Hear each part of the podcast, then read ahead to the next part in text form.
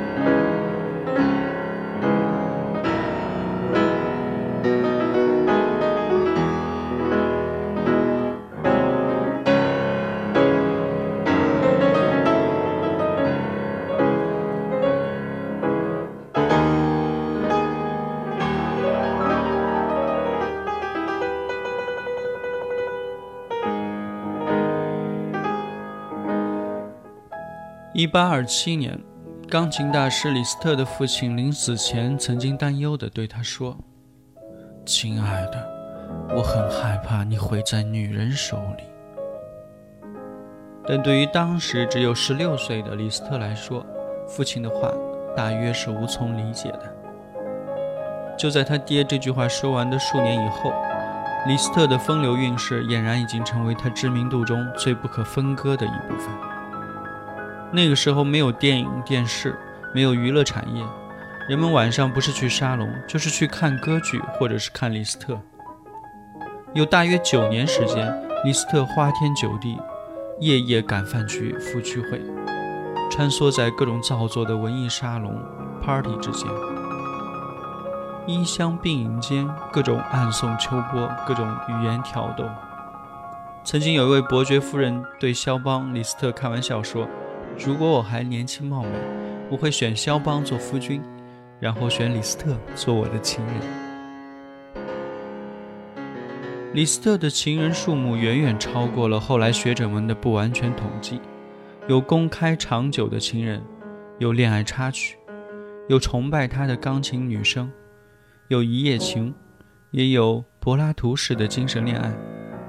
据说这些情人中还有小仲马的。茶花女原型玛格丽特·格蒂埃。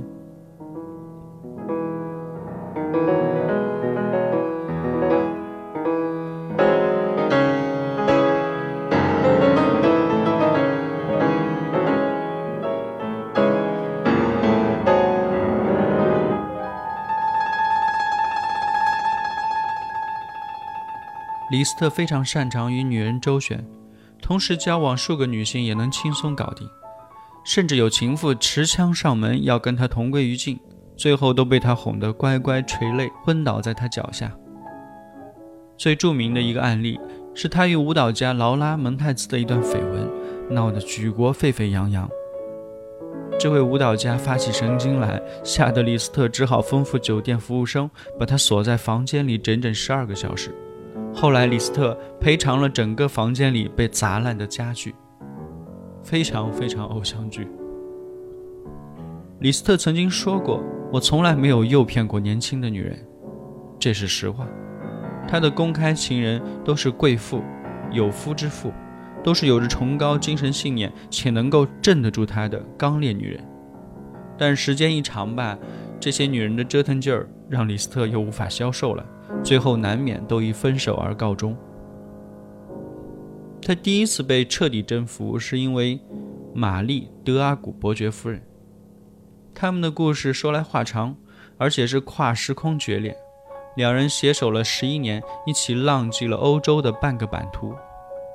她是法国伯爵和德国银行家女儿的孩子，一个美貌的才女。年轻的时候，因为嫁给了比她大得多的德阿古伯爵，婚姻并不幸福。有一天，他们在沙龙相识。也许是这个看起来一本正经的严肃女人，让他有了进攻的欲望。不料，他竟然也开始应和他。爱情太过上头的时候，李斯特想过离开巴黎一阵子，希望他们可以及时打住。没想到这一走，激化了爱情。德阿古伯爵夫人并非是一个冲动的人，她有知识，有理想，她知道那个时代高昂的激情的价值。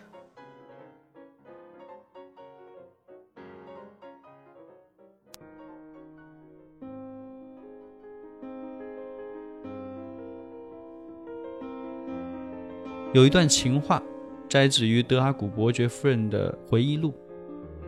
现在看起来多么像电影台词啊！德阿古夫人说：“你想对我说什么？您想走？我们一起走。”弗兰茨·李斯特以一种罕见的语调回答。我沉默不语，我无法，也不敢回应他。我们一起走。他又重复了一次。这里省略了狂热、提心吊胆、苍天海洋、我的上帝之类的五百多字之后，八天以后，玛丽抛弃了丈夫和孩子，他们一起离开了法国，私奔，简直就是浪漫主义时代的至高理想。玛丽跟随李斯特巡演，穿越瑞士、意大利，后来他们定居在日内瓦湖畔。离开了巴黎这个花花世界，这段时间李斯特十分高产，他成功的写出了他的代表作钢琴曲集《旅行岁月》。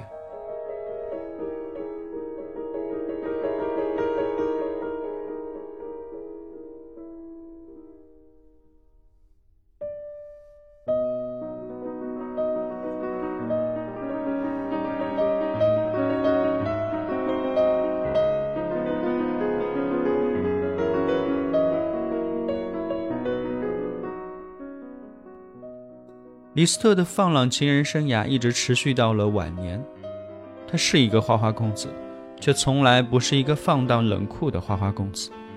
他和莫扎特、贝多芬一样，渴望爱情，渴望他们所爱的女人（括弧每一个）。情欲大概是他们这类人生生不息的创作冲动，以及不可抑制的生命体验吧。